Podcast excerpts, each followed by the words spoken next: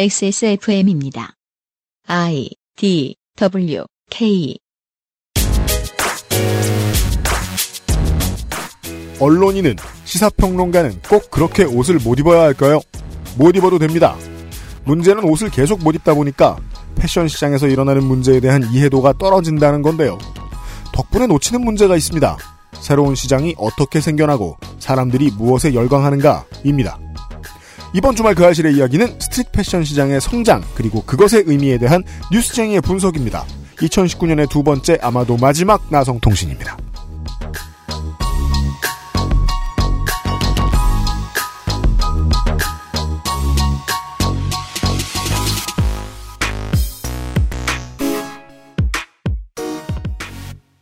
XSFM의 시사 교양 프로 그것은 알기 싫다 정규 순서는 이번 주에 2시간밖에 없습니다. 웬일인지 방송 시간은 더 길지만요. XSFM의 시사 교양 프로 그것은 알기 싫다의 유승균 책임 프로듀서입니다. 윤세민 에디터와 제가 오늘은 조용히 앉아 있고요. 네. 네. 안녕하십니까. 어제 그- 에너지를 좀 많이 썼습니다. 저희 출연자분들은 되게 특이한 게또 네. 모아놓잖아요. 음. 그럼 무슨 격투게임 캐릭터 선택창처럼 음. 이 어떤 패션 취향까지 모아서 보면은 음. 똑같은 사람이 하나도 없어요. 그렇죠. 다 달라요. 그 다들 넉마주의들인데 아니 여기 또 소- 방식들이 달라 또. 손이상 씨 같은 경우는 그 레트로한 이제 정장 스타일을 되게 즐겨 입고 그 손이상은 넝마주이가 코드고 네. 나머지들은 그냥 살다 보니 그렇게 되는 사람들이고. 아니, 왜 그렇게 비하를 하세요? 그렇잖아. 조성주 신발 봐 신발. 아니 조성주 소장님은 그래도 깔끔한 정장 스타일을 유지하시잖아요. 아, 신발 보면 토할 것 같아. 세미 세미 정장 캐주얼. 여튼. 아니 네. 그리고 저기 윤이나 비정규인도 아 윤이나 비정규인은 옷을 잘 입죠. 예, 훌륭한 패션 센스를 가지고 있고 그 양반 하나 딱 훌륭하네. 음, 네. 또 없나? 나머지는 다 데스요 데스. 네. 근데 그 패션에 신경을 안 써도 스타일이 다 달라요. 아 그건 그래요. 네. 네 맞습니다. 최초로 패션에 대한 얘기입니다. 두 최소한 번째예요. 네. 한 번 있었어요. 그건 잠시 후에 얘기를 하도록 하고요. 이렇게 얘기를 해볼까요? 청담동의 명품거리. 네. 실제로 골목 이름이 그렇게 정해진 골목이 있는데 그거 말고 사람들이 흔히 생각하는 청담동 명품거리가 있습니다. 음. 어, 서울 강남구에 요즘은 저 도로명 주소니까 압구정로에서 그 중에서 지하철 분당선 압구정 로데오역이 있습니다. 거기 2, 3번 출구로 나가면요. 어, 갤러리아 백화점 동관이 있습니다. 예전엔 명품관이라고 불렀던 곳입니다. 네. 그 물고기 비늘처럼 생긴. 맞아요. 동관부터 삼성로인데요. 거기서부터 그 길이 거길 따라서 수도권 지하철 7호선 청담역 8, 9번 출구까지 두 블럭 정도입니다. 근데 그 동네는 이제 블럭이 커서 길이 좀 길어요. 네. 그 길을 보통 부르는 말입니다. DKNY, 디올, 알마니, 몽클레어, 루이비통, 프라다, 구찌, MCM, 질샌더, 페라가모 등등 패션 브랜드의 store들이 거의 어, 서면 국밥골목의 돼지국밥집처럼 쭉 늘어서 있습니다. 네. 어, 이 길의 초입에 최근에 오프 화이트라는 street 패션 매장이 들어와 있습니다. 저는 수원에 있는 롯데몰에 갔는데 네. 거기 들어왔더라고요. 네. 단독 샵으로는 여기가 제가 알기로는 유일합니다. 음. 그 동네랑은 약간 1g 정도 이질감이 있는 어, 청바지랑 티셔츠가 많은 곳입니다. 네. 아마 면바지인가? 아무튼 헐렁해요. 어, 원래 이 자리는 체사레 파치오티라는 70년 된 이탈리아 수제 구두 브랜드가 들어와 있던 곳입니다. 그건 청담동 명품거리랑 잘 어울리는 곳이에요. 어, 근데 이제는 같은 곳에서 그냥 뭐 공장도 티셔츠, 티셔츠, 후드 이런 것들을 파는 곳이 되어 있습니다. 근처를 지나가다 보면요. 아, 이곳 오프화이트의 쇼핑백을 들고 길을 나서는 관광객이나 연예인들을 종종 목격할 수 있습니다. 네. 주로 젊은 양반들이고요. 여기서 저런 넓은 매장을 운영하려면 아, 티떼기 팔아가지고는 안 될 텐데 음. 마치 그 명동에서 김밥 천국하는 격인데 그렇죠. 그 광속으로 김밥 막 썰고 말고 해가지고 팔아야 네. 될 것 같은데 실제로 명동에 있는 김밥 중국은 매우 잘 되겠지만요. 네. 근데 그렇게 생각하면 우린 바보입니다. 가서 가격을 물어봐야 알 수 있어요. 그리고 우리가 가격을 물어볼 정도 수준밖에 안 된다. 그럼 우린 못 들어갑니다. 아, 입장 제한 있어요? 아니요. 입장 제한은 아우라가 해줍니다. 어, 예. 이런 문제에 대해서 우리가 모르는 부분들을 한번 동전을 긁어서 어, 사실들을 좀 파악해보는 시간을 이번 주말에 갖도록 하겠습니다. 광고를 듣고 와서요. 이탈리아에서 온 케이크 라 파스티체리아 가장 수준 높은 반려동물 간식 트루패밀리 대한민국 1호 반값 생리대 29데이즈 액세스몰 블랙박스 섹션에서 도와주고 있는 그것은 알기 싫다 잠시 후에 시작합니다. XSFM입니다. 국내산 말고기의 맛과 영양이 그대로 담긴 가장 수준 높은 반려동물 간식 트루 패밀리. 가족에게 트루 패밀리를 주세요. Maestro pasticcere. La pasticceria. 주말에 와인 파티 할 건데 mariage로 뭐가 좋을까? 와인 파티? 그럼 내가 panettone를 준비할게. 빠네또네? 자극적이지 않고 특유의 풍미가 살아있는 이탈리아 전통빵. 와인에도 샴페인에도 잘 어울린다고. 이거 되게 큰데? 안 남기고 다 먹을 수 있을까? 걱정 마. 천연 발효로 만들어진 빵이라 남더라도 넉넉하게 두고 먹을 수 있어. 방부제가 많이 들어갔나? 아니, 그 흔한 이스트조차 들어가 있지 않아. 그게 장인의 기술인 거지. 국내 베이커리에서 경험해보지 못한 맛. 이탈리아에서 온 케이크 라 파스티체리아.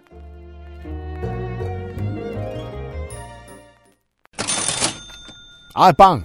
빵은 이런 마케팅을 할 수 있네요. 라파스티체리아 3월 29일부터 4월 25일까지 약 한 달이죠. 음. 예, 이 기간에는 무슨 할인 이벤트를 할 수 있을까요? 그니까 말이에요. 뭐 벚꽃 엔딩 이벤트라든가, 네, 네. 뭐 황사 이벤트라든가 여러 가지가 있겠지만 환절기 감기 이벤트. 그렇죠. 라파스티체리아에서 선택한 이벤트는 부활절 주간 할인 이벤트입니다. 이게 됩니다. 네. 자, 부활절 때 들어오실 계란 업체 모십니다. 혹은 이제 그 계란의 그림을 예쁘게 그리시는 업체. 그니까 말이에요. 사실 라파스티체리아는 종교 시설에서의 단체 주문도 참 많았습니다. 그러게 말이에요. 우리가 고기를 받았을 때는 잘 안 들어오거든요. 네. 빵을 받으니 들어오대요. 부활절을 앞두고도 더 많은 주문이 들어오기도 했습니다. 저희가 이제 그 제가 유면상 PD를 통해서 그 이런 상황들을 많이 보잖아요. 디테일은 보통 얘기 안 해주는데 이건 얘기해 주더라고요. 어, 늘 라파스티체리아 구매를 계속하게 해주시는 어, 수녀님들 고맙습니다. 감사드립니다. 어, 왜냐면은 이 부활절에는 콜롬바라는 빵을 먹는데요. 네. 그 크리스천이 저도 처음 들어봐요. 네. 저희 라파스티체리아 빠네토네를 비둘기 모양으로 만들어 놓으면은 그게 콜롬바라고 할 수 있습니다. 잘 몰라가지고 또 속이고 있는 것 같죠, 우리를. 그러니까요. 죄송합니다. 저도 잘 모릅니다. 콜롬바를 일단 검색을 한번 해볼게요, 지금. 또, 아일랜드 성자의 이름인가 보네요. 빵이 있어요. 아, 빵이 있습니다. 음. 이게 비둘기 모양인 것 같네요. 콜롬바 디 바스쿠아. 이탈리아 이탈리아에서 부활절에 먹는 케이크. 반도르 파네토네와 함께 명절을 대표하는 음식. 아, 그렇군요. 음. 아, 그렇 우리가 속지 않고 그냥 우리가 무식한 걸로 합시다. 네, 네, 네, 그렇습니다. 라파스티체리아 명의는 이런 쪽에 이제 그 전문가시다 보니까 네, 이런 거를 명확하게 구현을 할 수 있으신가 보네요. 음. 네, 그래서 이탈리아의 부활적 케이크 인 것이죠. 그래서 앞서 말씀드렸듯이 이 시기에는 성당에서 주문을 많이 하십니다. 그리하여 올해 그 열망에 보답고자 할인을 실시하는 것입니다. 그렇습니다. 신부님들, 수녀님들 마음 놓고 시키세요. 즉 우리 방송에서 절대 할 것 같지 않았던 음. 종교인 대상 할인입니다. 종교인, 종교인 할인. 물론 근데 그 걸러낼 수 없으므로 그냥 다 할인. 네, 그냥 다 할인. 하지만 이제 큰 혜택을 받으실 분들은 종교인. 그렇습니다. 네. panettone와 함께 부활절 준비를 하시는 게 어떨지요, 수녀님들 그리고 신부님들, 그냥 뭐 종교 안 믿으시는 분들. 네. 얼마 전에 신 그 쿠키 런칭 됐죠. 네. 저 아직 못 먹어봤어요. 네, 이 근데 반응이 좋습니다. 음. 촉촉한 식감에 고급스러운 맛이란 평가를 받고 있습니다. 어, 빵과 함께 구입하면 물론 묶음 배송이 되죠. 네. 그렇기 때문에 이 쿠키 같은 경우에는 빵 사시면서 한두 개씩 끼워 넣으시면은 행복이 두 배. 좋습니다. 전국의 성당에서 그 알싫을 듣고 계실 많은 종교인 여러분 많이 애용 부탁드립니다. 사찰에서도 시키시면 좋습니다. 네. 뉴스 roundup History in the making. 뉴스 roundup입니다. 사찰 얘기하니까 말인데요. 네. 왜 성당하고 교회가 이제 큰 절과 큰 교회, 큰 절과 큰 성당이 인근에 있는 지역 있잖아요. 네. 이런 데는 뭐 부활절, 크리스마스, 부처님 오신 날 이럴 때 다 같이 놀아요. 서로 이렇게 주차장 공유해줘요. 그렇죠. 네. 그리고 그 연등도 거의 이렇게 성당까지 걸어주기도 네. 하고 막. 네. 축, 하합니다 이러면서 걸어주고 그래요. 네, 빵도 같이 드십시오. 예. 네. 예. 어, 뉴스 roundup 합시다. 경제 뉴스만 세 개가 있습니다. 그렇습니다. 네. 조양호 한진그룹 회장이 대한항공 대표이사 재선임에 실패했습니다. 제가 놀래가지고요. 어, 처음에 저 에디터한테 이 뉴스 다룹시다라고 얘기할 때만 해도 그 국민연금이 선전포고를 해놓은 정도였고 네. 사실 아무 일도 없겠지라고 생각했다가 깜짝 놀라 이렇게 될 줄 몰랐습니다. 그래서 오늘 아침에 원고를 다 했었죠. 네. 대한항공의 이사 선임은 특별 결의 사항이라서 총회 참석 주주의 3분의 2가 동의를 해야 됩니다. 이게 이제 다른 회사처럼 일반 결의 사항이면은 50%의 동의가 필요한데 여기서는 이제 66%의 동의가 필요한 거죠. 음. 66.3%에. 네. 그런데 27일 총회에서 66.3%에 못 미치는 64.1%의 찬성을 얻어서 부결되었습니다. 2.5% 내외의 차로 간발의 차로 지금 이렇게 된 거예요. 그렇습니다. 여기에는 대한항공 주식의 11.45%를 가지고 있는 이대주주 국민연금의 반대표가 결정적인 역할을 했습니다. 또한 국민연금은 SK그룹 최태원 회장의 이사 선임권에도 반대 의사를 표할 것이라고 밝혔습니다. 특이한 점이죠. 지금 대한항공에도 에 관련해서 그렇고 SK 관련해서 그렇고 지금 선전포고를 해놓고 있어요. 맞습니다. 즉 홍보전을 하고 있습니다. 국민연금이 네. 이게 stewardship code의 적극성이죠. 그 SK그룹의 경우에는 이사 선임을 좌절시키려면 50%의 동의가 필요하거든요. 음. 근데 국민연금이 보유한 SK그룹의 주식은 8.37%예요. 음. 근데 뭐 최태원 회장이 23.4%를 갖고 있기 때문에 실질적으로는 이사 선임이 좌절될 가능성은 적은 것으로 보입니다. 3분의 2 동의라서 가능성이 없지는 않았지만 네. 이제 어제 하루 동안 관련된 분석들이 많이 쏟아졌겠죠. 저는 어떻게들 분석했을지 모릅니다. 이렇게 얘기해 봅시다. 예고된 결론이라는 일각의 분석이 맞는 것 같습니다. 왜냐하면 외국인 투자자들이 너무 오랫동안 경고를 하고 불만을 가져왔거든요. 네. 조양호 회장 일가의 문제에 대한 것들에 대해서. 네. 여전히 이게 막 거대한 변혁이라고 실제 변혁이라고 볼 수는 없습니다. 한진 칼 일가 특수관계인들이 30% 이상 대한항공의 주식을 소유하고 있기 때문에 실질적인 총수가 맞습니다. 지배구조는 변하지 않죠. 다만 한국의 재벌 총수들은 김씨 일가하고 흔히 비교를 하는데 똑같잖아요. 네. 자식을 낳는 이상 계속해서 세습할 수 있잖아요. 그렇게 사는 사람들 사이에서 가장 중요한 건 보통 체면이라고들 하죠. 네. 면 죽으면 싫은 거예요. 그게 한국 기업의 노동 탄압의 현재를 가장 잘 설명해 주거든요. 아니 노조 그냥 뒀으면은 두고 노무사들만 잘 고용해서 디펜스 열심히 하면 될 거를 비용을 몇백 배를 더 쓰면서 왜 노동 탄압하는 데 쓰냐. 음. 뒷조사하고 면이 안 서기 때문입니다. 네. 조양호 일가가 면이 너무 죽었습니다. 이건 분명히 나중에 어떤 변수가 될 거라고 생각합니다. 음. 그렇게 면 죽이는 데에 국민연금이 이런 역할을 해놓으니까 국민연금이 처음에 깃발을 들었을 때 외국인 투자자들이 아 이거 들어올 수 있겠구나 네. 마음을 먹은 거죠. SK에 대해서도 그러라고 하는 거고. 네. 그 뒷일에 대해서는 또 뭐 그 다음에 고민할 페이지고요. 이게 뭐 외국 자본이 침투하고 뭐 이런 얘기하면서 방어하려고 들 거고 어, 지금 일단 경제지들은 국민연금발 사회주의 뭐 어쩌고 저쩌고 뭐 주주 사회주의 무슨 소리야? 주주 사회주의 진짜 난해하다. 네, 그런 소리 하더라고. 경계하고 있는데 경계를 좀 허술하게 한 게 아닌가라는 생각이 들어요. 국민연금이 이렇게 민첩하게 움직일 동안 어, 앞으로도 재계 서열순위 높이 있는 그 대기업들 중대기업들 사이에서 이런 비슷한 일이 또 일어날 가능성이 높아졌다. 이런 생각이 듭니다. 첫 펀치가 너무 강하네요. 네. 어, 다음 소식 보죠. 두 번째 펀치도 작은 변화의 시작인데 엄청나게 강하죠. 네. 산업은행 노조가 노동이사제 도입을 추천합니다. 죄송합니다. 네. 산업은행 노조가 노동이사제 도입을 추진합니다. 추천도 하죠. 갑시다. 이렇게 말, 말 많이 했을 거예요.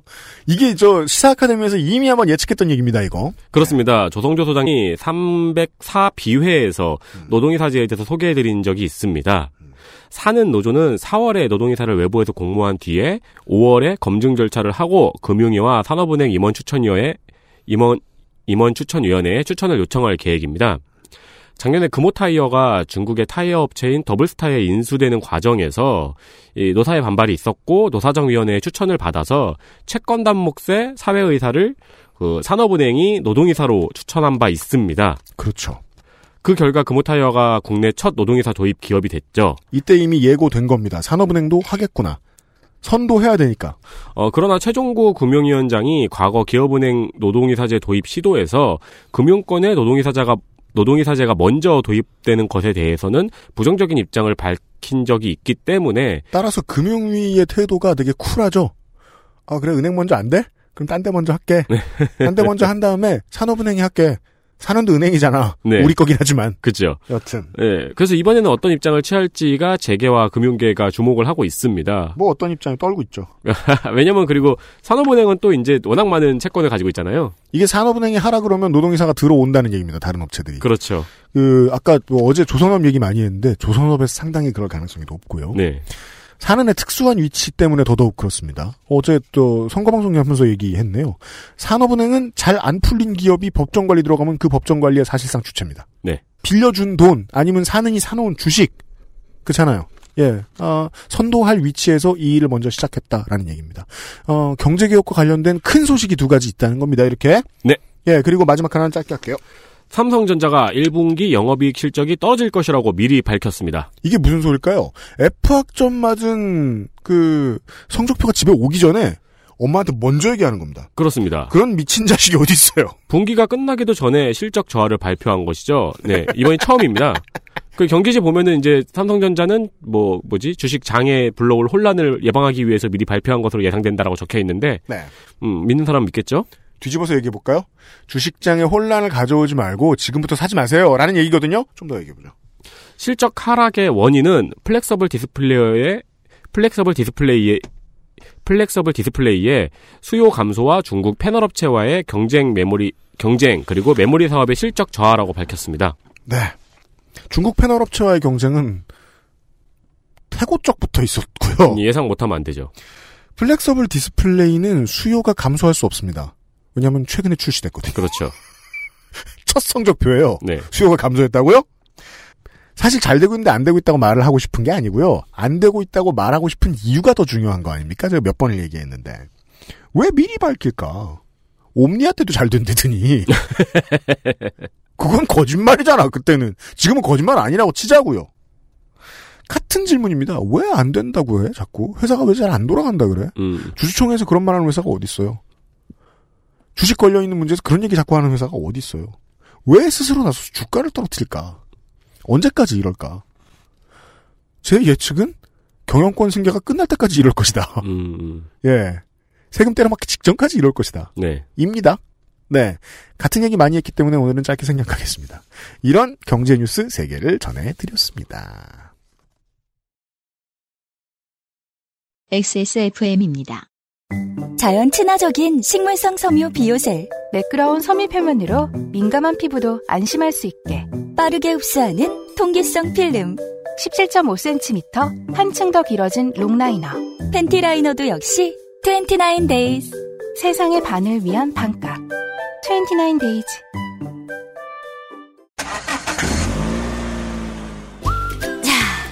출발할까? 근데 엄마, 우리 차에도 블랙박스 있어? 지금 엑세스몰에서 다양한 블랙박스를 만나보세요.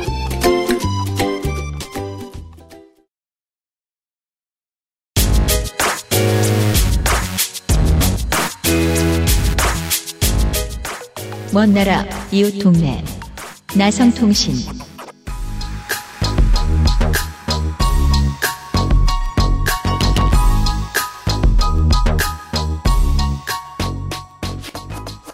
두 번째 나성통신입니다.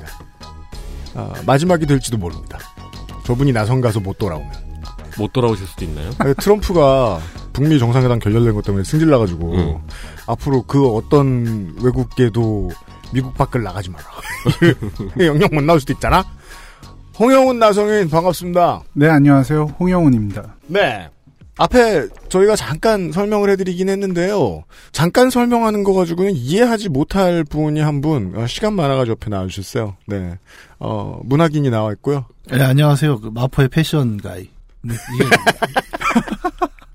마페. 네. 동네가 힙해요, 우리 동네가. 아, 그럼요. 정말.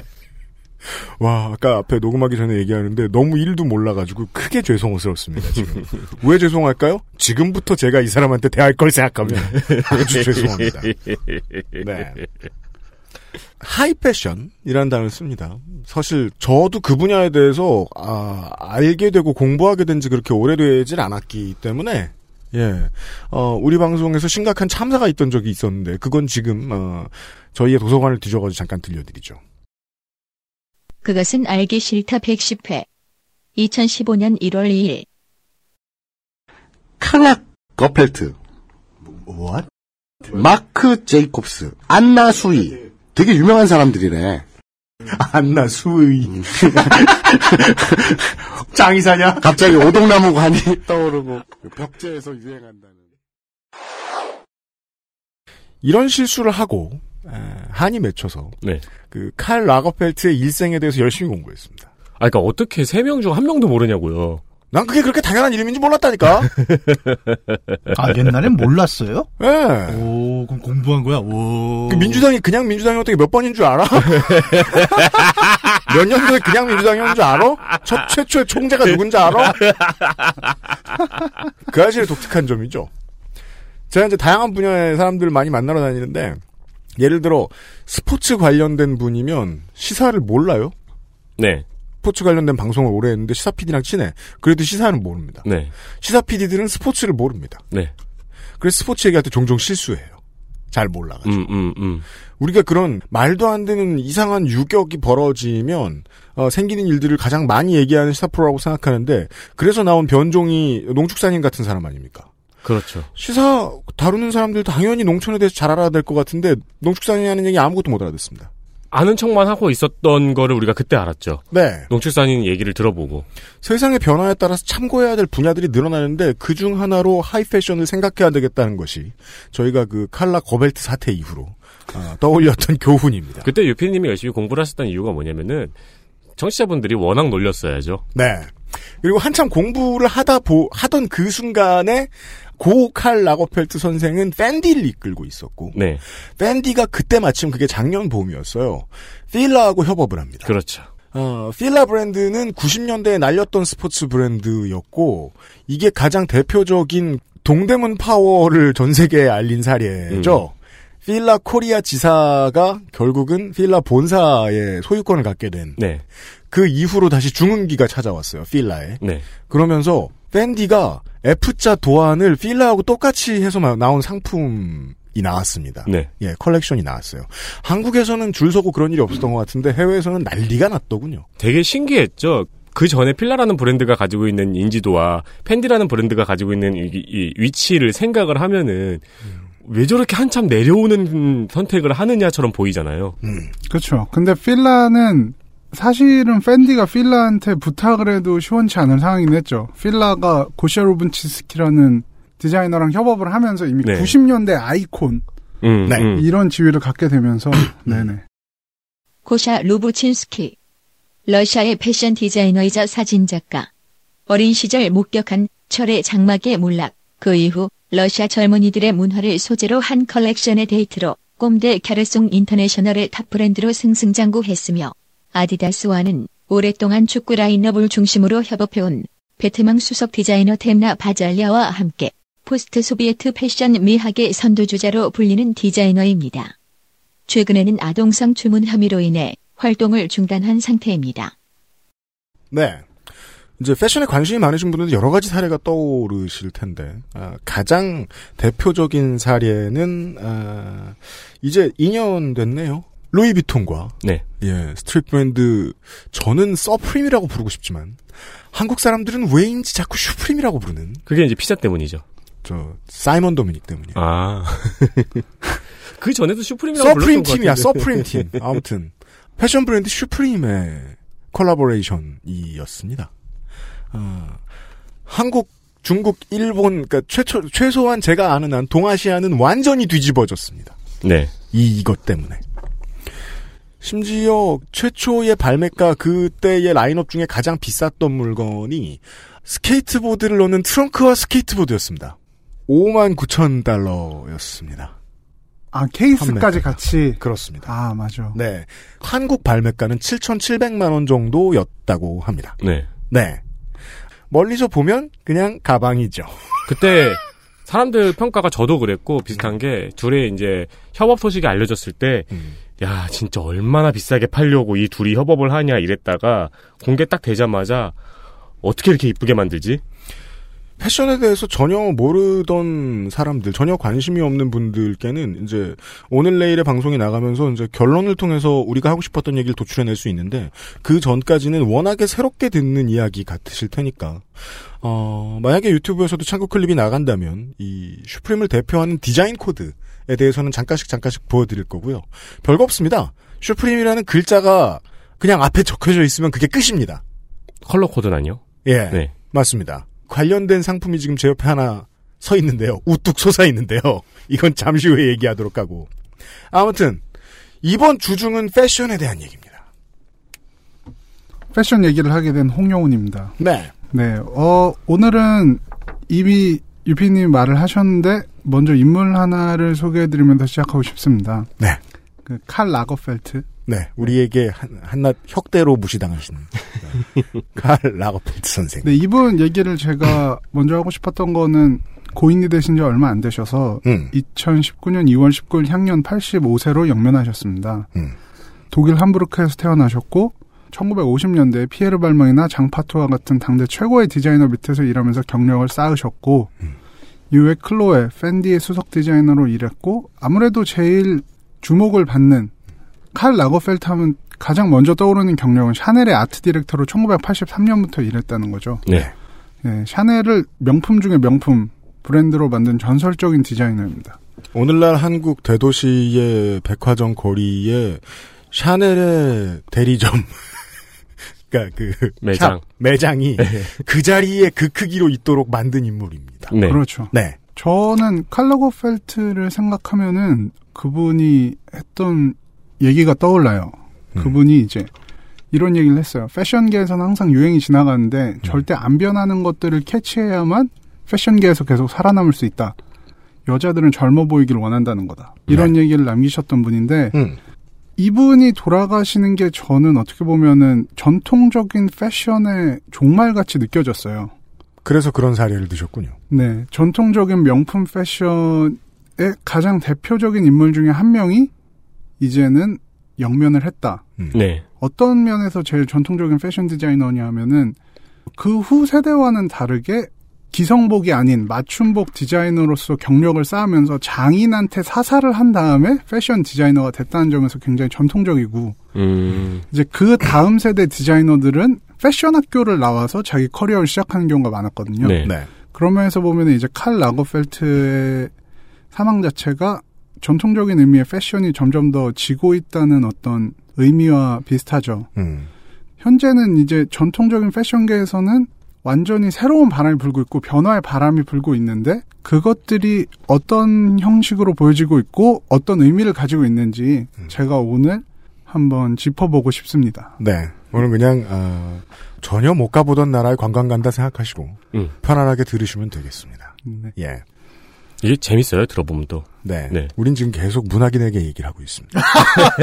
아니, 그러니까 긴장 풀고. 네, 듣다가 궁금한 게 그러면은 그 패션 기- 디자이너 계라는 거는 다른 직업처럼 이렇게 어떤 스쿨이 생긴 게 그렇게 깊은 역사는 아니라는 거네요. 그게 네. 주류로 올라선 지는 그리 오래되지 않았죠. 어, 그럼 뭐 우리가 익히 알고 있는 그런 유명한 디자이너들도 대부분은 그 도제식이라고 불러야 되나? 네. 그런 형태로 주로 이제 그 배워왔던 거고. 네.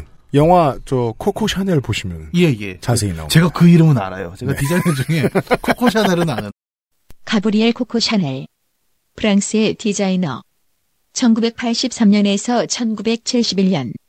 여성용 저지를 처음 만들었고, 가디건 타입의 슈트인 현대 여성복의 시초라 불리는 샤넬 슈트, 향수 샤넬 넘버 5 등이 그의 작품이며 1910년 샤넬을 설립했습니다. 보육원과 수도원에서 자라 재봉일을 하다가 처음 개업한 모자 가게였던 것이 10년이 채 되지 않아 넘버 5, 넘버 22 등의 향수로 프랑스 전역에서 유명해진 샤넬 브랜드는 평생 샤넬만 입고 잔다는 마릴린 먼로의 말로 세계적 유명세를 높였지요. 부역자 혐의와 관련된 재판을 받지 않았다는 이유로 사후에는 프랑스가 아닌 스위스에 매장되었습니다. 샤넬 노동자들이 파업을 하자 충격의 은퇴를 했던 코코 샤넬은 지금 한국의 샤넬 노조를 보고 놀라고 있을지도 모르겠네요. 그래서 네, 얼마 전에 그런. 얘기 있더라고요. 막 요즘 아이돌이 이제 명품을 보이게 많이 입잖아요. 옛날이랑 달라서. 네네. 예, 그러니까 막 언론에서 인간 샤넬, 뭐 인간 버버리, 인간 발망 이렇게 이름 붙이잖아요. 근데 그 사람도 원래 인간이라고. 샤넬도 버버리도 발망도 원래 인간이라고. 무슨 소리를 하는 거냐고. 저는 잘 모르는데 여기 어디야 한강 강변북로 저쪽 구리 방향 가다 보면은 네. 베르가모라는 페레가모요. 베르가모라는 아, 베르가모요? 네. 나는 그게 되게 어 저런 브랜드가 있었지라고 그냥 와이프한테 야 베르가모라는 것도 있어 얘기했는데 와이프가 막 비웃는 거예요. 그게 음. 베르사체랑 페레가모를 섞어놓은 짝퉁이라 그러더라고. 그렇죠. 아. 조그맣게 써 있어요. 네. 그래갖고 나는 진짜 아, 저 처음 알았네요. 네. 네. 그 웨딩홀 이름이었어요. 알고 보니까. 네. 그러니까 뭐 이런 거 정- 정도의 이해도를 가지고 있는 사람을 오늘 이해시켜 보려고. 일단은 제일 처음으로는 제가 현재 패션계에서 가장 두드러진 변화라고 얘기하면은 street 패션의 영향력이 커지고 있다는 거거든요. 여기서부터 모든 것이 시작됩니다. 네. 00년대쯤에 도시 사람들이 선호하던, 선망하던 개념의 명품, 그 정도 수준으로서만 존재하던 시절, 하고 2010년대에 가장 달라진 점, 어, street 브랜드와의 협업이지요. 네, 제가 문학인을 위해서 음. street 패션이 뭔가를 먼저 정의를 하고 넘어가겠습니다. 좋습니다. street 패션은 직역하면 길거리 패션이죠. 음. 사실 street 패션이 뭐냐라고 물어보면은 어, 사람마다 의견이 분분해요. 근데 저는 전통적인 패션쇼의 런웨이가 아니라 길거리에서 먼저 유행하는 패션이 street 패션이다라고 얘기하고 싶습니다.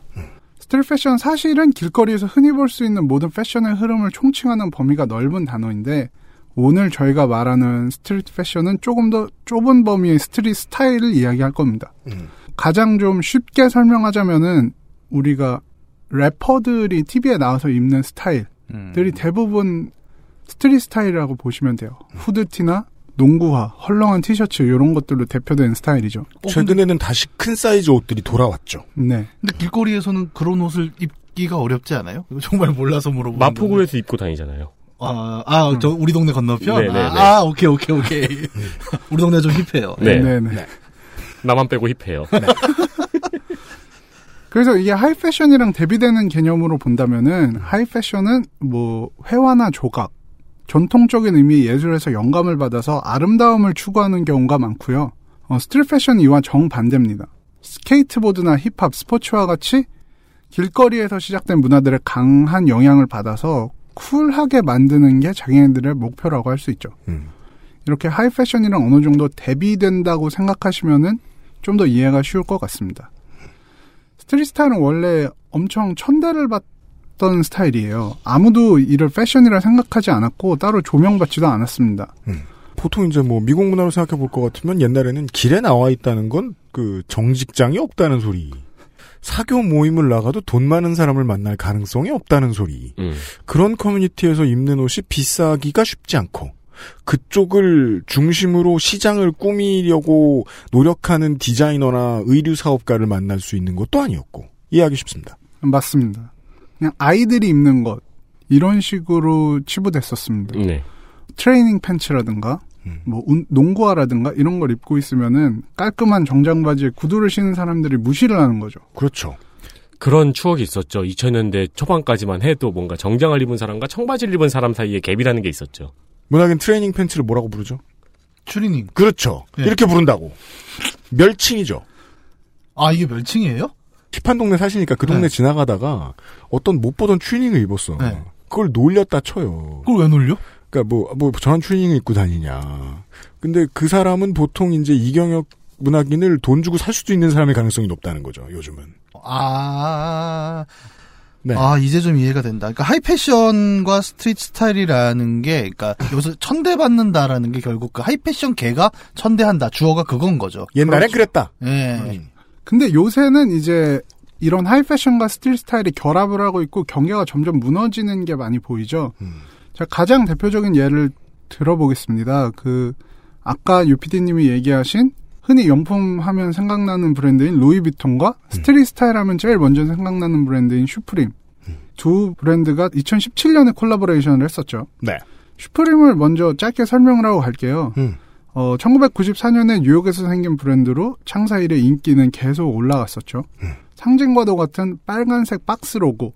박스 로고라고 하면 사실 되게 멋있게 들리는데 네모난 박스에 슈프림이라는 그냥 자기네들 글씨를 쓴 거예요. 네. 네모난 빨간색 위에 흰색으로 슈프림이라고 써 있습니다. 네. 끝이에요. 그 브랜드랑 루이비통이랑 콜라보레이션을 진행했습니다.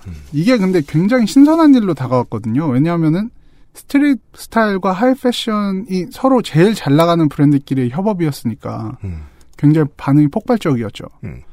근데 사실 슈프림과 루이비통의 역사를 알면 이게 좀 더 재밌는데 악연이 있습니다. 슈프림은 2000년에 루이비통의 모노그램을 패러디한 스케이트보드를 출시했었습니다. 모노그램은 우리가 흔히 슈- 루이비통 하면 생각나는 그 여러 가지 문양. 루이비통 가방을 생각하면 떠오르는 그 패턴. 네, 그 패턴을 패러디해서 그 모노그램의 LV 아, 그 왜 애들 실내화의 매직으로 막 그 반짝반짝해지는 그거. 맞습니다. 아, 아, 네네. 어, 제가 문학인을 보니까 제가 마음이 놓이네요. 잘하고 있다는 네, 생각. 아, 청, 청취자들도 이렇게 이해를 하겠구나라는. 예. 잘 불렀네. 네네. 네. 그 LV가 들어갈 자리에 로고 S를 넣어서 스케이트보드 데크를 만들었어요. 네. 네. 근데 슈프림이라는 브랜드는 원래 패러디를 위주로 하는 브랜드였기 때문에 굉장히 아이덴티티가 잘 맞는 제품이었죠. 음. 어, 하지만 루이비통 측에서 이를 굉장히 불쾌해서 소송을 불사하겠다고 하고 내용 증명을 보내서 음. 어, 제품을 모두 리콜을 했죠 그때. 네, 내용 증명은 최후 통첩이죠. 루이비통 입장에서는 슈프림이 우리 브랜드를 패러디하는 것은 우리 브랜드의 가치를 떨어뜨리는 일이라고 판단을 했던 거죠. 맞습니다. 그리고- 기업은 그래야 소송을 하니까요. 그리고 00년대 당시에 슈프림 같은 street 브랜드가 왜 이런 하이 패션 브랜드를 패러디했느냐. 그것도 역사적인 맥락이 있습니다. 네. 네, 곧 설명해 주실 거예요. 네. 제가요? 네, 이따 나 이거 이거 나와요. 아, 네네네. 걱정 그렇죠. 마세요. 네. 네. 문학인도 이해시킬 수 있다고요. 네네.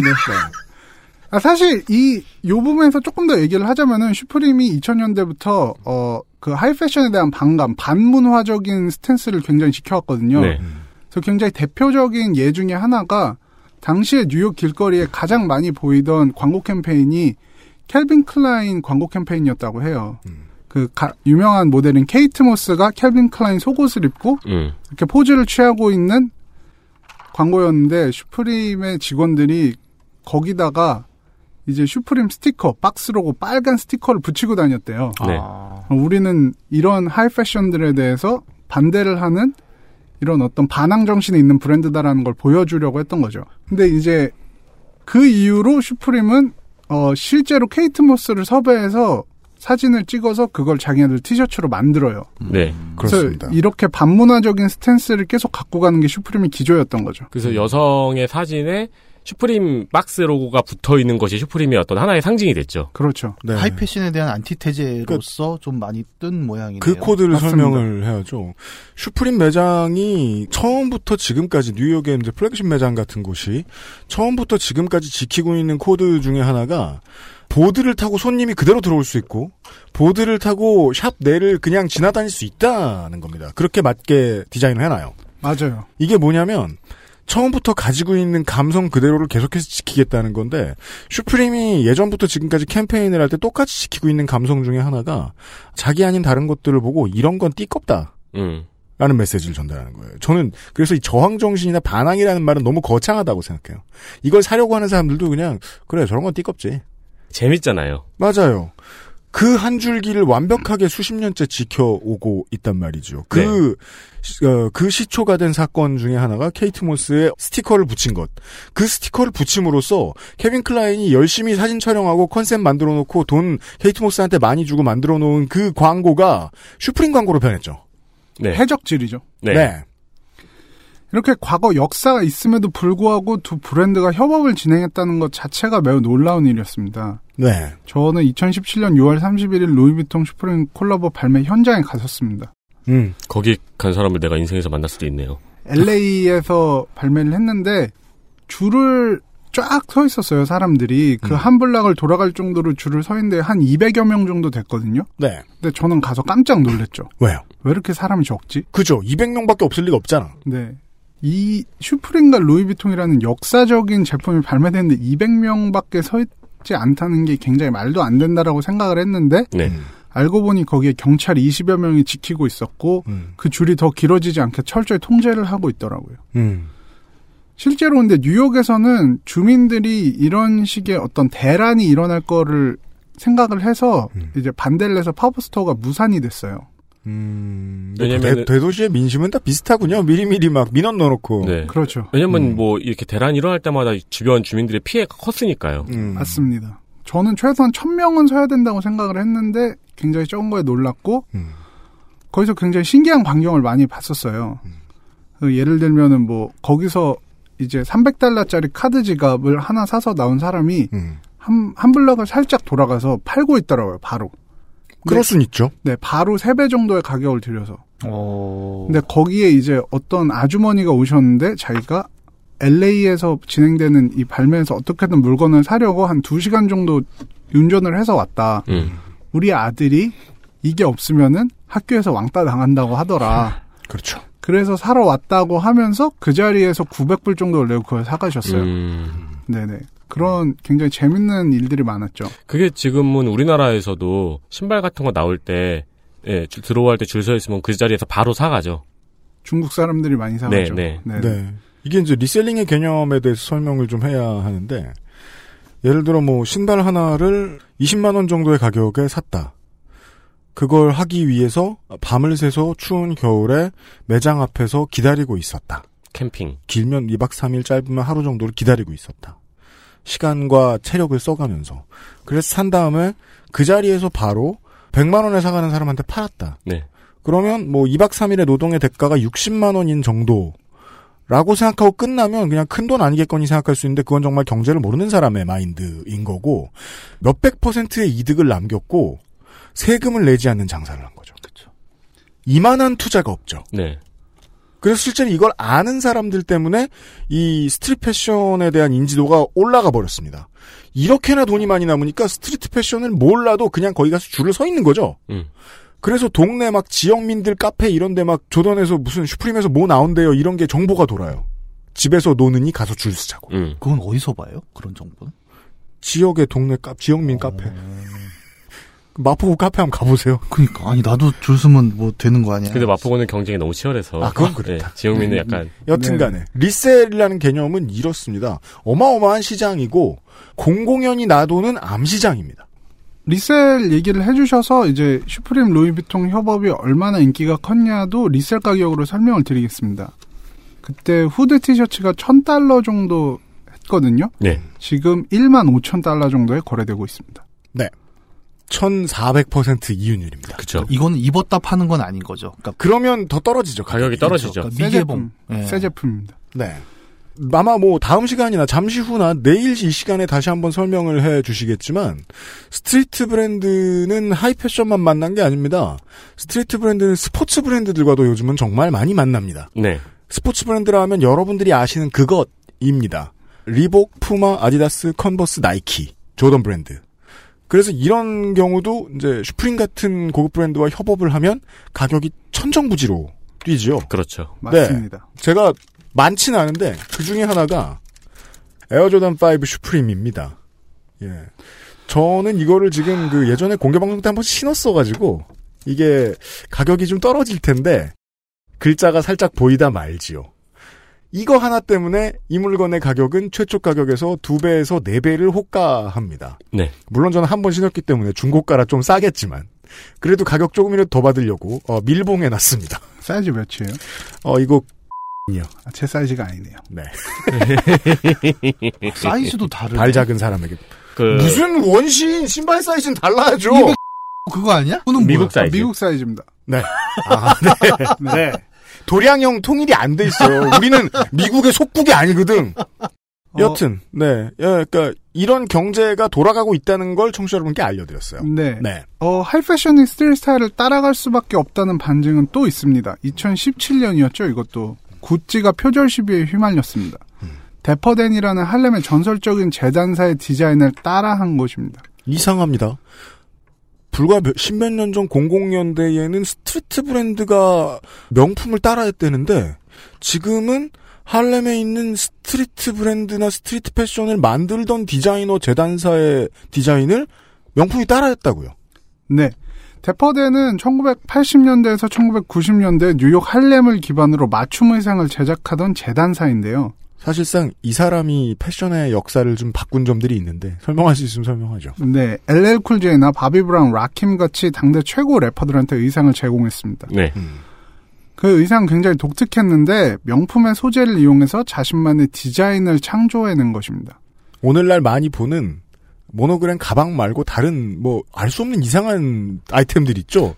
요즘 저 누구시더라 그 리에, 리에나 씨가 입고 다니나 명품의 원단을 사껴와요. 네. 그리고 아무거나 만들어요.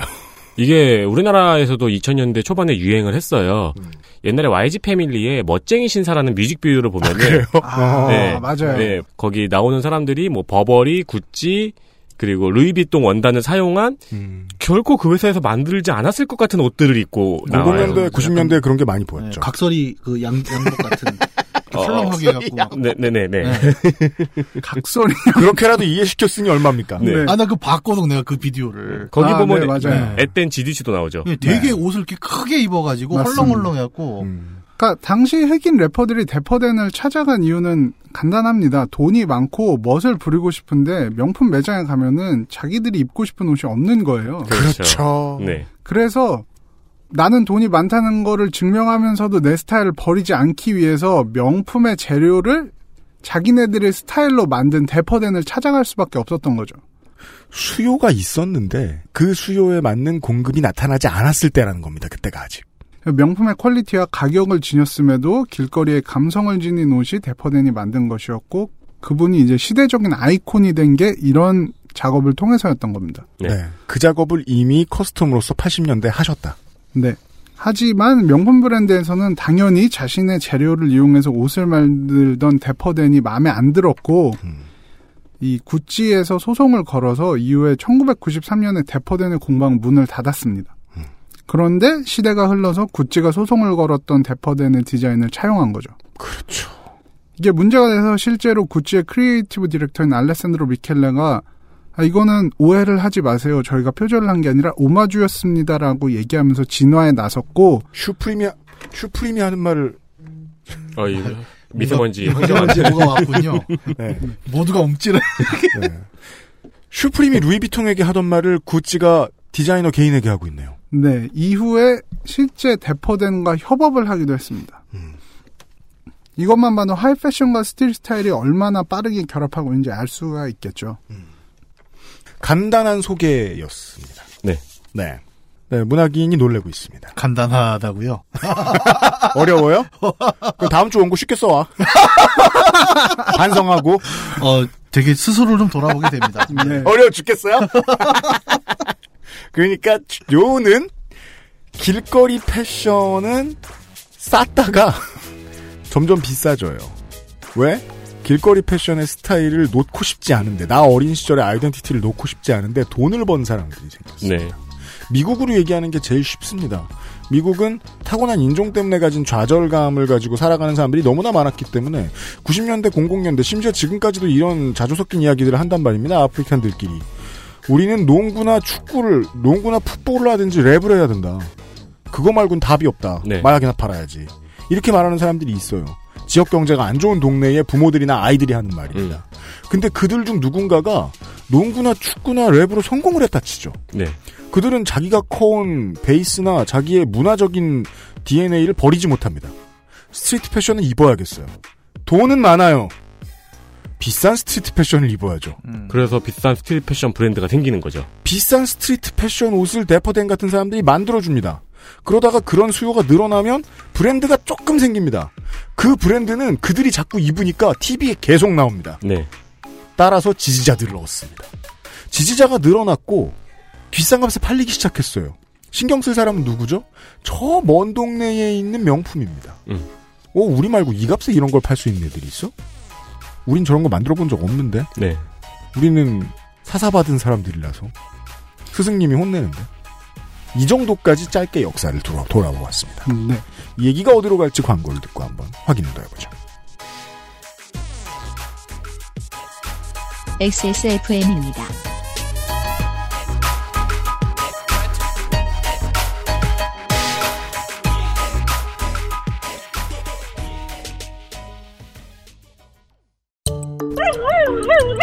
살짝 항의할 때도, 크게 한 소리 할 때도, 하고 싶은 말이 많을 텐데 다 알아듣진 못하는 집사들의 선택. 더 많이 알아보고 꼼꼼히 챙겨서 True Family. 가장 수준 높은 반려동물 간식 True Family. 사랑하는 가족에게 True Family를 주세요.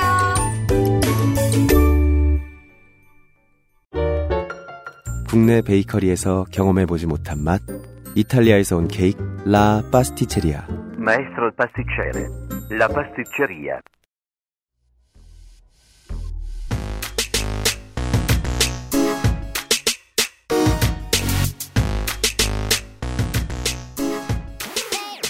네. 나성통신입니다. 물론 뭐 나성에 돌아다니는 그 패션 아이템들 서울에서 다 구할 수 있어요.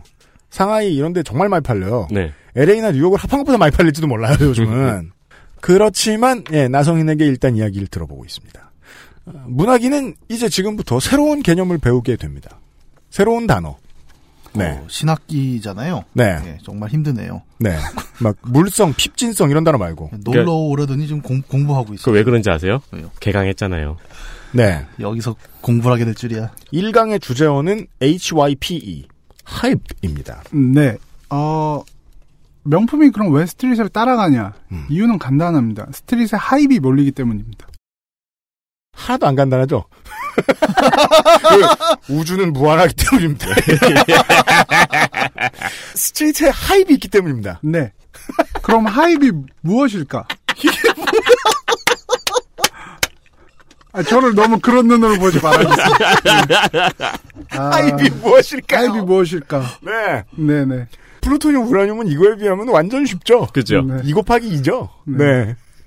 어, 한국에도 지부가 있는 인터넷 언론 중에서 Hypebeast라는 언론이 있어요. 네. Hypebeast. Hypebeast는 전 세계에서 새로운 시대의 Vogue라고 이야기가 될 정도로 패션 웹진 중에서 가장 영향력이 큰 곳입니다. 저도 follow하고 있습니다. 네. Vogue나, follow하고 있습니다. 네. Vogue나 GQ나 Esquire의 대체재.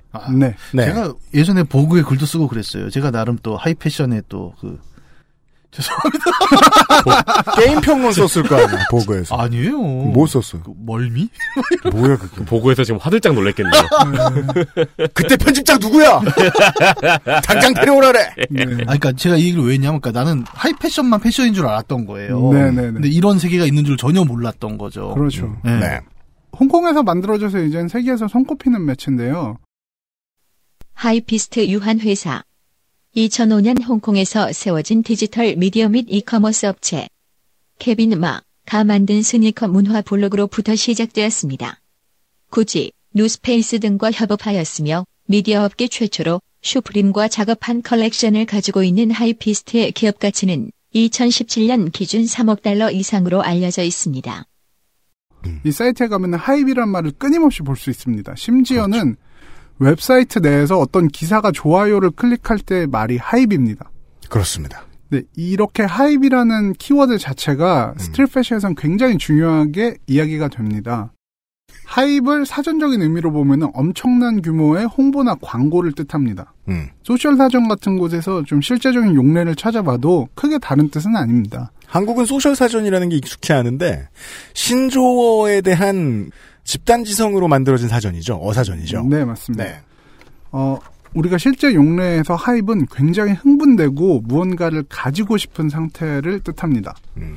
어, 우리나라 말로 하면은 좀 제일 비슷한 거는 어떤 물건을 너무 사고 싶다, 막 뽐뿌 온다, 뭐 이런 표현 쓰잖아요. 음. 그런 거랑 비슷한 상태라고 할 수 있습니다. 음. 근데 하입은 이제 그 용례가 점점 커져서 형용사처럼 쓰이고 있거든요. 네. 그래서 hype sneaker다. 라고 하면은 인기가 있어서 완전히 매진된 완판템이다. 네, 네. 스니커. 그렇게 hype되진 않았어 하면은 매진되거나 완판될 정도로 인기가 있진 않다라는 뜻이죠. 옛날에 이제 이런 걸로 패션지들이 잠깐 이, 이 용어를 막 띄우려고 했던 게 must-have가 있었죠. must도 아. 있었죠. 네. 그런 느낌이고 이게 그럼 스펠링이 뭐 H HYPE. 아, 아, 까 스펠링- 얘기했잖아요. 아니 스펠링 얘기를 안 하면 이게 그 왜 물건 사입하고 뭐 사입 hype 사입 beast. 어 그거 어, 괜찮다. 사입 beast 괜찮네. 사입 beast. 아, 동대문에서 잘 나갈 것 같아요. 진짜요.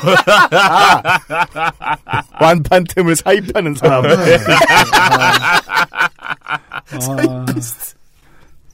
저 오늘 출연료 나눠드려야 될것 같아요. 어, 네. 이 간단하게 개념을 설명하면은 사람들이 이 아이템을 원하게 만들어서 수요를 높이고 이를 통해서 제품을 완전히 판매하는 게 하입의 핵심입니다. 네. 네. 그래서 하입이 왜 스트릿 스타일의 중요한 개념이냐라고 물어보면은 하입이 있는 제품은 성공이고 없는 제품은 실패다라는 명확한 기준으로 작용을 하거든요. 전통적인 패션에서 어떤 옷이 성공이냐 실패냐를 가늠하는 일은 판매 실적이나 패션 평론가들의 반응 같은 것들이었습니다. 네. 파리 패션위크 같은 곳에서 패션쇼를 화려하게 열면 음. 각종 매체들이 여기 와서 평가를 하고 그 평가에 따라서 고객들이 이를 사고 완전히 매진이 되면은 이제 사람들이 이번 시즌에 이 브랜드는 굉장히 성공이었다. 네. 이런 식으로 평가를 합니다. 그렇죠. 그 시즌의 성적을 가늠해주는 사람들의 숫자가 소수라는 사실을 알 수 있습니다. 네. 모델들, 디자이너들, 상대 디자이너들, 그리고 패션지의 기자들, 패션 평론가들로 국한됩니다. 사실 패션위크가 열릴 때 제일 많이 팔리는 거는 그 브랜드들이 런웨이에 세우는 제품들이 아니고 거기 온 사람들이 입고 있는 제품이 저더 먼저 팔리죠. 맞습니다. 하지만 스트릿 스타일은 패션쇼가 따로 있는 게 아니고 이렇게 명품 브랜드들처럼 대량 생산을 하지 않는 경우도 많기 때문에 매출 자체가 기준이 되지 않는 경우가 많거든요. 네. 그래서 진짜 기준은 하입이 얼마나 크냐로 측정되는데 그러면 사람들은 하입이 얼마나 크냐는 이걸 어떻게 할 수 있을까? 리셀가로 측정이 됩니다. 되팔 때 얼마 남기나. 네. 만약에 팔다가 남았어요. 하루 사이에 다 안 팔렸어. 그럼 이건 하입하진 않고요, 일단. 음. 끝났어요. 근데 이게 만약에 뭐 10분 컷, 10분 안에 다 팔렸다 치죠. 그래서 리셀가가 두 배가 됐어요. 그럼 보통 시장에서는 이걸 하입하다고 얘기하지 않습니다. 두 배 정도에 사고 싶은 건 너무 사고 싶은 게 아니에요. 네.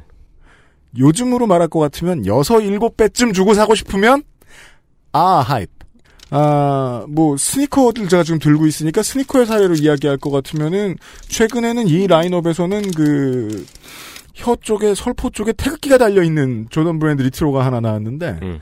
아, 한국에서만 팔았어요. 맞아요. 그래서 온 세계의 부자들이 한국으로 일부러 오기도 했습니다. 네. 그리고 한국 사람들한테 일부러 전화를 하기도 했습니다. 너 그거 못 사니? 음. 뭔 소리야? 그 저 중국인들이 고용한 알바가 다 샀어. 여기 다 똑같아. 예. 그게 어마어마한 하입을 자랑했어요. 88년도에 서울 올림픽을 기념하는 음. 의미에서 나이키에서 발매를 한 신발인데요. 88년도에 조던이 신고 플레이했던 조던 3탄을 네.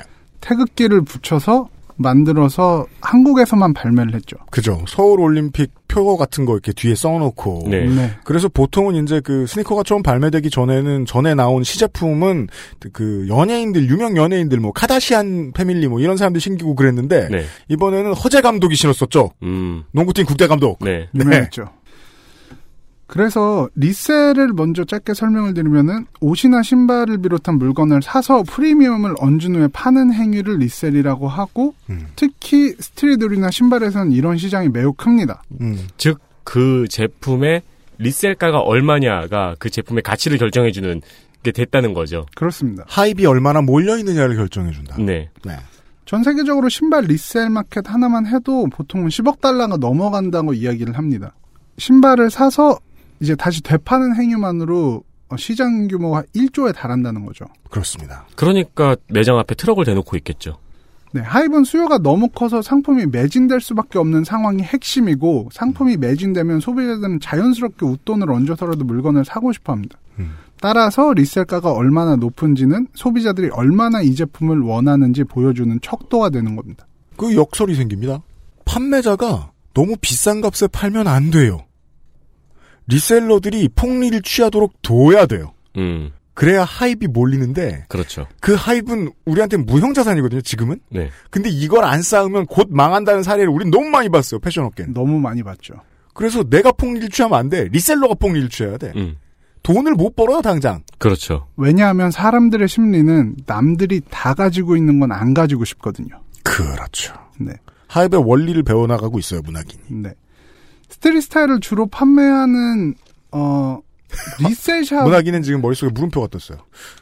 무슨 소리야? PlayStation을 아무도 안 가지고 있어서 가지고 싶단 말이야? 정 반대거든요. 콘솔 시장은. 그러니까 내가 뭐 질문도 못 하겠어. 콘솔 시장은 모두가 가지고 있어야지 내가 사, 그럼요. 구매를 결정하죠. 네. 네.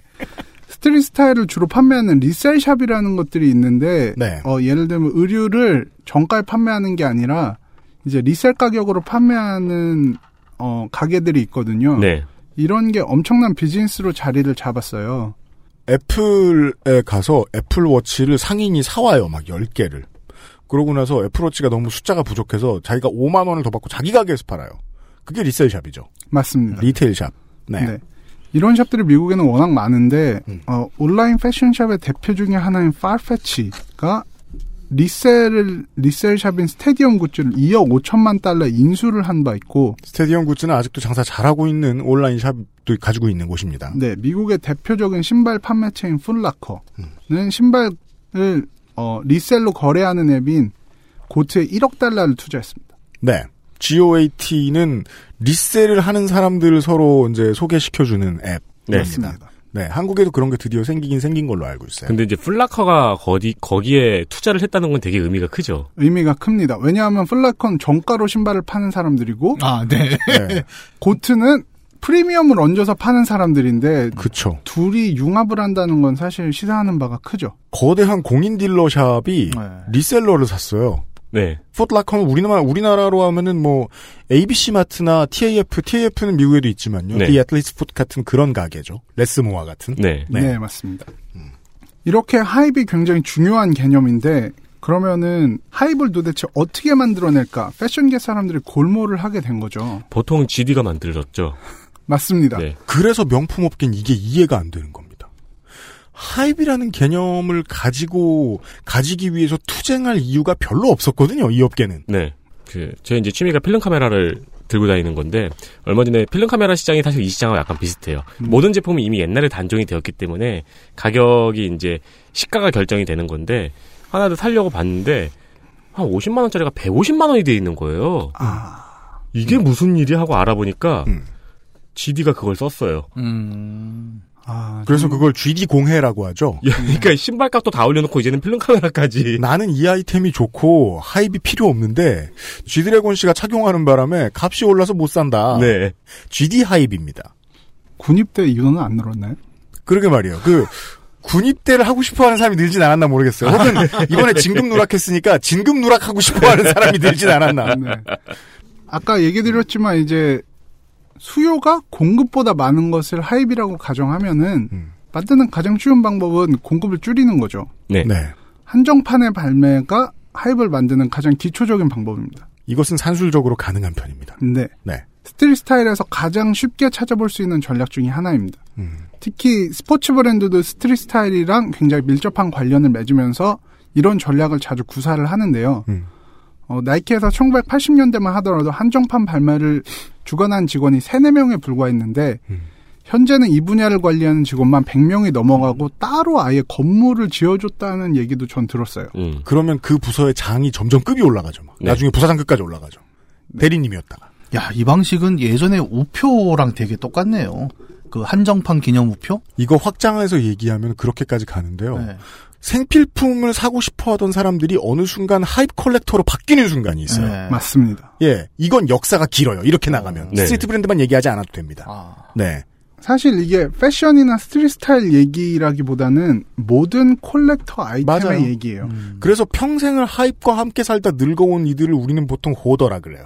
음, 음. 그 사람들 집에 가보면 쓰레기가 그렇죠, 그렇죠. 네. 그 사람들의 구매 심리를 자극하는 거는 사실 어떻게 보면 간단하거든요. 이게 협업을 했다, 한정판이다, 다시는 안 나온다. 음, 이야기를 하면은 사람들은 사고 싶어져요. 옛날 주스컵도 얼마 전에 유행을 했죠. 그래요. 네, 네. 옛날 할머니 집에 있는 그 오렌지 주스 컵이 아, 예, 네. 유행을 했었죠. 네. 물론 여기에는 이걸 내가 사서 팔아야지 하는 마음도 있죠. 그럼요. 실제로 신발이나 옷을 되파는 일로 생계를 유지하는 사람들이 제 주위에도 몇 명 있어요. 아 나성에는 그게 직업이 되나 봐요. 그런 사람들이 실제로 있습니다. 네. 어, 이게 뭐 한국에서는 그게 생계를 유지할 만큼 큰 시장이 좀 아니라서 이게 한국에 발매되는 물량을 중국 소비자들이 소비를 해가기 시작한 다음부터는 이게 직업적으로 뛰어든 분들이 많은 걸로 아는데 네. 그래서 실제로 가장 돈을 많이 버는 리셀러는 중국인들 중에 있는 걸로 알고 있어요. 그렇죠. 네. 그 정말 그, 저, 1년에 뭐 몇백억씩 벌어들이는 음. 그 사람들은 리셀을 하다 잘 되니까 사람들을 많이 고용하고 그리고 돈을 이용해서 파티에 나가서 연예인들하고 친해져서 연예인들을 위한 개인 리셀러들이 되고 네. 개인 리셀러를 또 밑에 고용하고 이런 식으로 점점 커지더라고요. 이게 뭐 복잡해 보이는데요. 옛날 보따리 장수가 똑같아요. 맞습니다. 네. 네. 이렇게 하입이 너무 커지면 어떤 일이 벌어지냐. 여기서 제가 직접 겪은 이야기들을 해서 이제 어떤 느낌인지를 좀 알려드리고 싶어요. 네. 저는 이제 이런 것에 취미가 있기 때문에 슈프림의 오프라인 발매에 몇번 옷을 사러 갔었거든요. 네. 어, 슈프림은 매주 목요일에 오프라인과 온라인에서 발매를 하는데 미국 내에서는 뉴욕에 하나, LA 하나밖에 매장이 없습니다. 네. 몇 년 전만 해도 줄 서는 대로 파는 시스템이었기 때문에 사람들이 2, 3일씩 줄을 섰습니다. 음. 하지만 폭력 사건이 몇 번 일어나고 그렇죠. 2017년 말이었나요? 음. 오프화이트 프레스토라는 신발을 추첨하는 현장에 갔었어요, 제가. 네. 그래서 63족 정도를 발매했는데 그날 음. 이제 1000명 정도가 몰렸습니다, 거기에. 번호표를 하나씩 나눠주고 그 자리에서 이제 번호표가 가득 들어있는 가방에서 번호를 꺼내서 당첨된 사람들을 부르는 시스템이었어요. 추첨을 한 사람이 얘기를 하더라고요. 너희들 당첨돼도 너무 좋아하지 마. 누군가 널 습격할 수도 있어. 음. 그런 식으로 얘기를 하더라고요. 그래서 음. 저도 기적적으로 당첨이 됐는데 좋아하지 못하고 그렇죠. 네 이제 어, 로또 찾으러 온 사람처럼. 맞습니다. 정말 당첨이 안 된 사람처럼 구석에 가서 혼자 웃고 있었죠. 집에 어떻게 가지 하는 생각하면서. 네. 나는 경원이 없는데. 네. 와, 근데 그게 당첨이 되셨어요? 60명에 1000명이라. 네. 와. 네, 그거는 지금 팔았습니다. 그 당연하죠. 네. 200만 원짜리 신발 신고 어디를 가지라고 생각하니까 갈 데도 없어요. 네, 답이 없습니다. 네. 예. 사실 우리 동네에서 나간다는 건 죽으러 나가는 것이다. 뭐 이렇게 생각할 수도 있기 때문에. 네. 네. 음. 어 그래서 이제 슈프림은 그런 사태가 몇 번 벌어지고 나서 예. 동네 주민들이 끝없이 항의를 한 다음에 래플 제도로 바뀌었습니다. 네. 하입이 몰리는 과정을 듣고 계십니다. 네. 선착순으로 하니까 폭력 사태도 나고 사람들도 너무 기다리고 민원 들어와요. 바뀝니다. 네, 래플이라는 거는 이제 응모와 추첨을 통한 음. 제도죠. 이게 모르는 사람은 설명해주면 되게 황당해하죠. 네. 그러니까 뭐를 아, 뭐를 응모해서 추첨해서 받는 거야 그러면 아 그럼 신발을 공짜로 줘? 그럼 아니 그 신발 살 수 있는 권리를 추첨하는 거야. 그렇죠. 네. 아니 그 당첨돼 갖고 만약에 내가 63번인데 63번 뽑혔어 그러면 그 63번 그 팻말을 또 거래할 수도 있고 그런 건 없는 거예요 그러면? 아, 가능하죠. 그거는 근데 당첨할 때 그 본인 인증해가지고 그 본인한테만 팔아요. 아 본인한테만? 아, 네. 그게 안 그런 나라도 있어요. 아 그래요? 네. 네, 네. 슈프림을 올, 오프라인에서 사려면은 어, 응모를 해서 당첨이 돼야 돼요. 음. 매주 화요일 날 온라인에서 1분에서 2분 정도 응모창이 열립니다. 네. 그러면은 이거를 응모를 하죠. 물론 이때도 사람이 엄청 몰려서 응모조차 쉽지 않고요. 음. 네. 신용카드를 넣어서 1센트를 내면은 응모에 성공하게 됩니다. 음. 그러고 나면은 수요일에 슈프림에서 제 핸드폰으로 문자가 옵니다. 당첨이 됐다, 안 됐다는 이야기가 있습니다.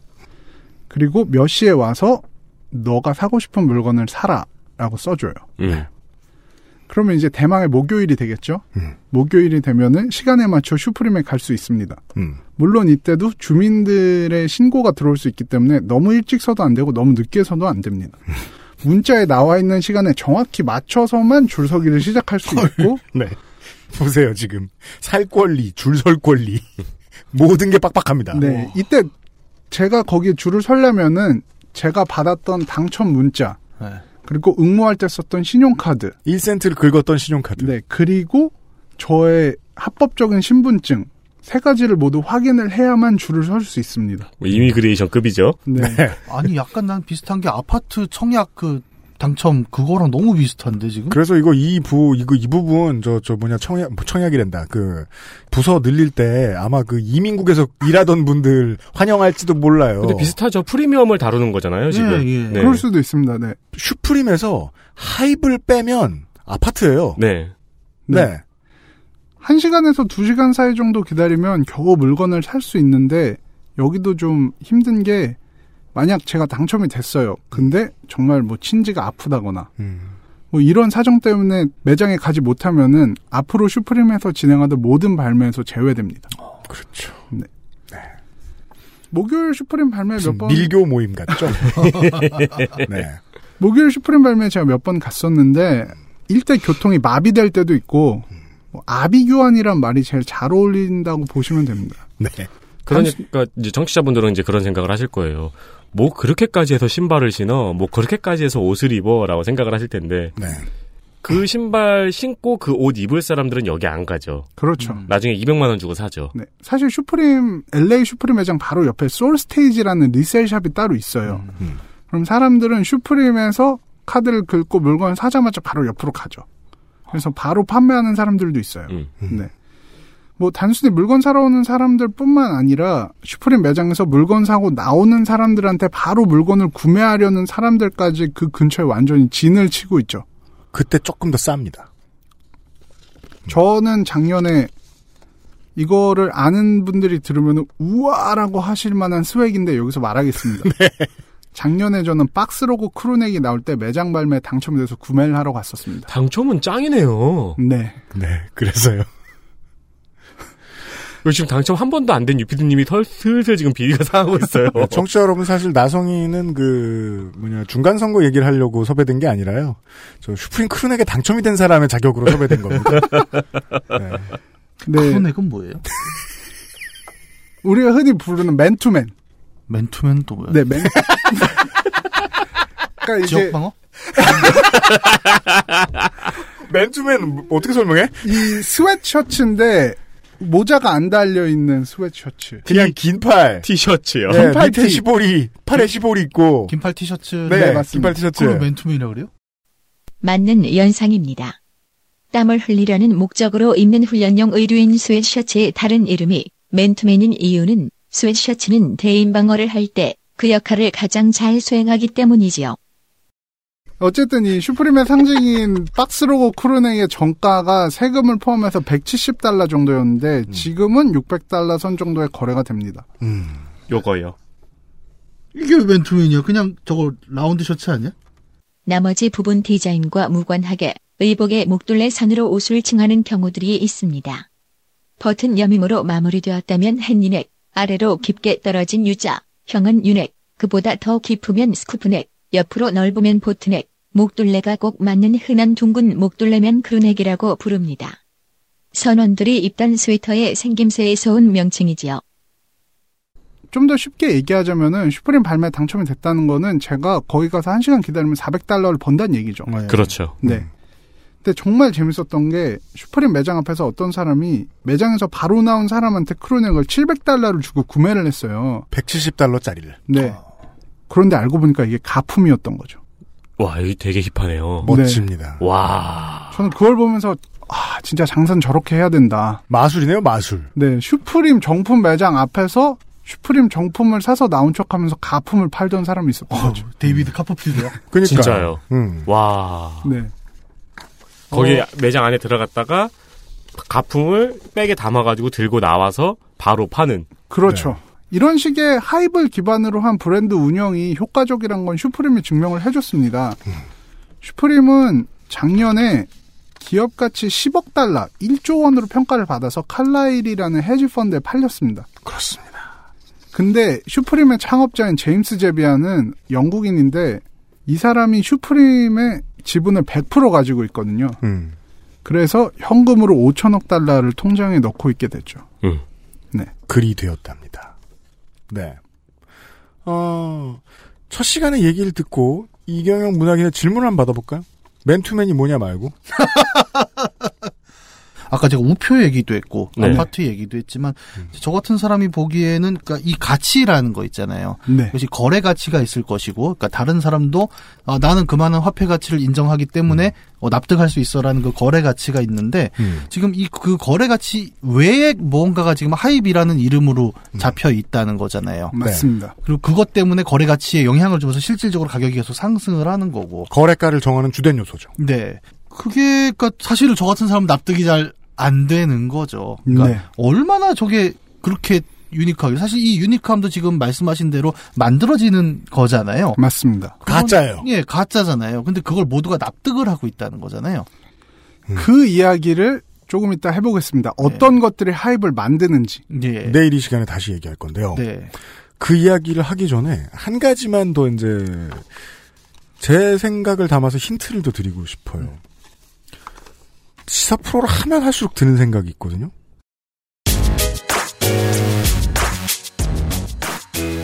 우리를 압박하는 상당히 많은 것들이 다 거짓말이다. 음.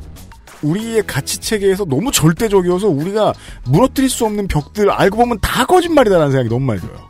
아니 인종 갈등도 있고 계급 갈등도 있고 그렇잖아요. 성별 갈등도 있고 아파트 얘기하셨는데 우리는 한국인들이 모두가 모여서 만들어 놓은 이상한 가치 체계를 한 번만 모두가 한꺼번에 부정할 수 있으면 인구의 수도권 집중 현상은 금방 없어질 거라고 생각하거든요. 서로 멀리 사는 나라도 아니고. 네. 근데 그렇지 않죠. 하입 비슷한 어떤 게 수도권 땅에 묻어 있습니다. 그렇죠. 그게 아닌 이상 이 값을 설명할 수 없습니다. 다만 슈프림의 하입과 다른 건 슈프림의 하입은 내가 내 삶을 걸고 이게 없으면 내 삶이 너무 불행해지고 상대적 가난과 박탈감이 너무 심각해지니까 이렇게 되는 건 아니거든요. 적어도 아직까지는. 물론 그런 사람도 있을지 모르겠지만 아파트에 비해서는 소수입니다. 아, 하입에 대해서 중요한 이해는 그겁니다. 생각보다 많은 현대의 물건 값은 거짓말이 결정한다. 라는 점입니다. 그리고 이게 결론이 아닙니다. 결론은 다른 얘기입니다. 내일 이 시간에 홍영훈 나성이 들려주실 겁니다. 오늘 수고하셨습니다. 네. 오늘은 문학인이 저를 이해해 주셔서 참 뜻깊은 시간이었습니다. 제가 이해는 한 걸까요? 그렇잖아요. 뭘 오해하고 계시네요. 수고하셨습니다. 네, 수고하셨습니다. XSFM입니다. 웜에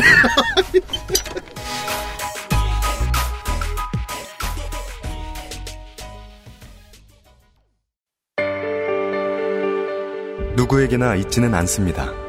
누구에게나 필요한 존재지만요. 당신을 위험으로부터 지켜주지는 못합니다. 하지만 당신이 스스로를 지킬 때 큰 도움이 됩니다. 거짓말을 하지 않습니다. 그래서 당신, 그리고 주변에 모르는 사람들도 지켜줄 수 있습니다. 곁에 있는 것만으로도 당신은 든든해집니다. 나는 당신의 블랙박스입니다. 당신 그리고 타인의 삶을 지켜주세요. 엑세스몰에서부터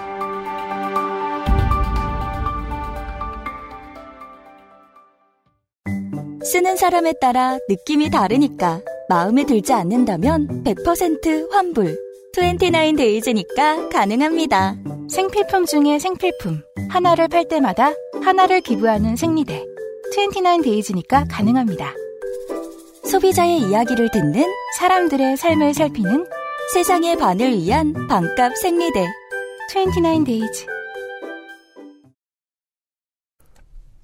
어, 여성의 아름다워지고 싶어하는 본능 같은 고조선적 얘기를 하던 네. 칼 라거펠트의 시대가 저물었다 라는 얘기부터 시작을 해서 어, street 패션의 정의 그리고 street 패션이 싸구려로 취급받았고 확실히 싸던 시절에서 지금의 무슨 일들이 있었나 GD가 무엇했고 뭐 이런 얘기들을 좀 나누어 보았습니다. 네.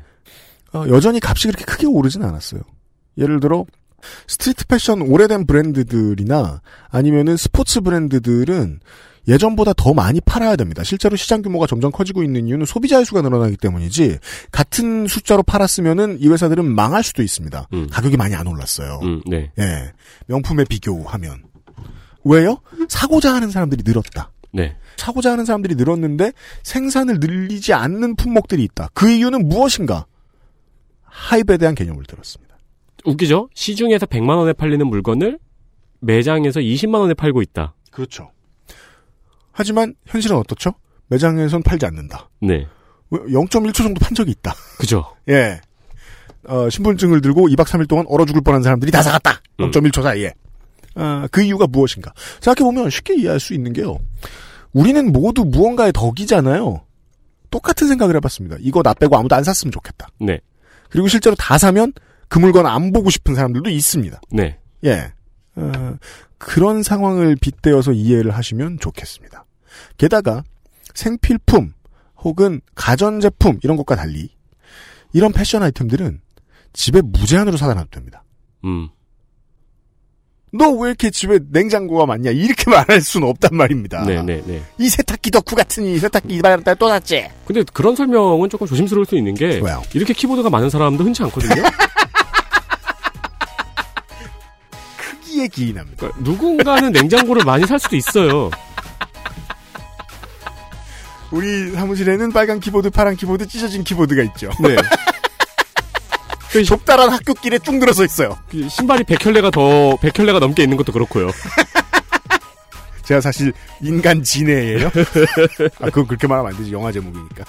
아무튼 내일 이 시간에 어, 나성인하고 꽂아 놓은 문학인하고 같이 한번 어, 하입 얘기 더 나누어 보도록 하겠습니다. 토요일 이 시간에 돌아오겠습니다. 윤세민 에디터와 유승균 PD였습니다. 안녕히 계십시오. 안녕히 계십시오. XSFM입니다. I D W K